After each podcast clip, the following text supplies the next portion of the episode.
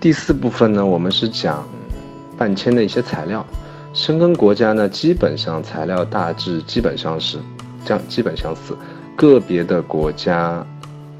个别的一些小小的要求可能不太一样。大致的材料如下：个人证件的部分，身份证、户口本、结婚证、离婚证、未成年人出生证，呃。退休人员的退休证，还有房产证啊、购车证，或者是那种房产预售合同，都算是你的个人证件。个人证件这部分基本上只需提供复印件即可，个别国家可能会需要在你按指纹的时候、面签的时候携带个人证件的原件前往。可能大家最不理解的就是银行资产的部分到底怎么提供，因为。每个人都不一样，收入啊、资产啊、车房情况啊、这些理财啊、股票啊，这些都不一样。很多人都想问我，到底要准备多少的银行资产？到底要准备几张我的银行流水单？我要不要交存款证明啊？我要不要交一些股票交割单，或者是我投资理财的一些证明交到领馆去？很多情况下，其实你只要。最主要的就是银行活期的流水账，流水账单最好是你自己本人的工资卡。当然，如果你其他的个人账单的流水交易额大于你的工资款，你也可以提交你大额的那一部分，或者是两两者都一起交到领馆去，来证明你的收入和消费情况。目前，欧洲申根签几乎已经。不再接受存款证明这一项签证材料，因为存款证明可以是问朋友借的，或者是贷款来的，只是为了开一张存款证明交给领馆来证明我很有我我我有一定的出行资金，但是存款证明必定是定期的，是不可使用的。领馆最主要的还是看你每个月的个人消费、个人入账、工资入账等等，一般。这个流水账单是三到六个月不等，最好是近期拉出来的，就是在你送签前，最好是半个月内或者是一个礼拜以内拉出来的账单，在您递交材料的当天交给领馆或者是签证中心。这一部分第三条材料的第三条，工作或收入的来源证明，一般情况下，普通申请人。都会有自己的工正式工作、正式收入，你只需要提交你的单位证明加营业执照复印件，并盖章。但是也有一些单位，企事业单位，它是没有营业执照的，它公司是没有营业能力的，只有办事能力。企事业单位啊，医院呃，医院组织机构代码，或者是公安局，或者是那种外办啊等等这些机构，可以用。组织机构代码来代替，但是优先会要求你提供单位的营业执照复印件。其他的收入来源证明，有些人就会，有些人他是没有正式工作的，可能是一些做小生意的，或者是在家写作的、摄影的，呃，在淘宝上做一些小生意的，月收入也是可以的。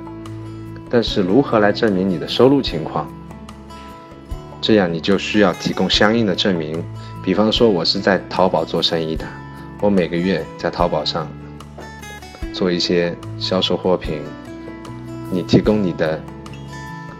支付宝的对账单，支付宝本身就有这个功能，对账单导出，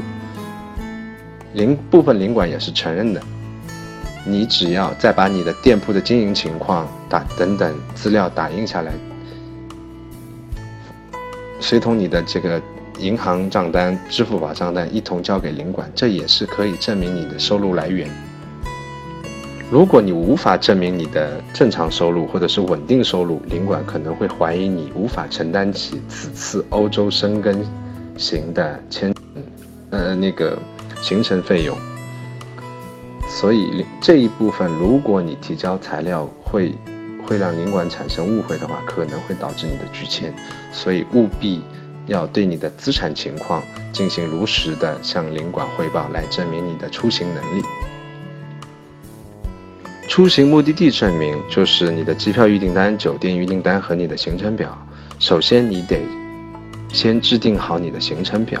到底几号入境、几号出境，中间有有有有游览哪些城市、哪些景点，一一列出来。就像我刚刚制定的那个行程表，大概类似那个样式就可以了。呃，如果两国之间的交通的话，比如说内陆段的飞机，你也需提供相应的机票证明。最起码的，你得提供从大陆飞往欧洲申根国的去程，加欧洲申根国飞往大陆返程的一个航班，这才能证明能按时回国和这是你做过充分的计划的。呃，机票、酒店预订单，很多人都想问，我又担心我的签证会拒签，我怎么可以提前买机票或者是买酒店？到时候签证被拒签了，这两部分的费用，我如何去退？领馆官方的规定呢是，领馆只接收机票的预订单和酒店的预订单，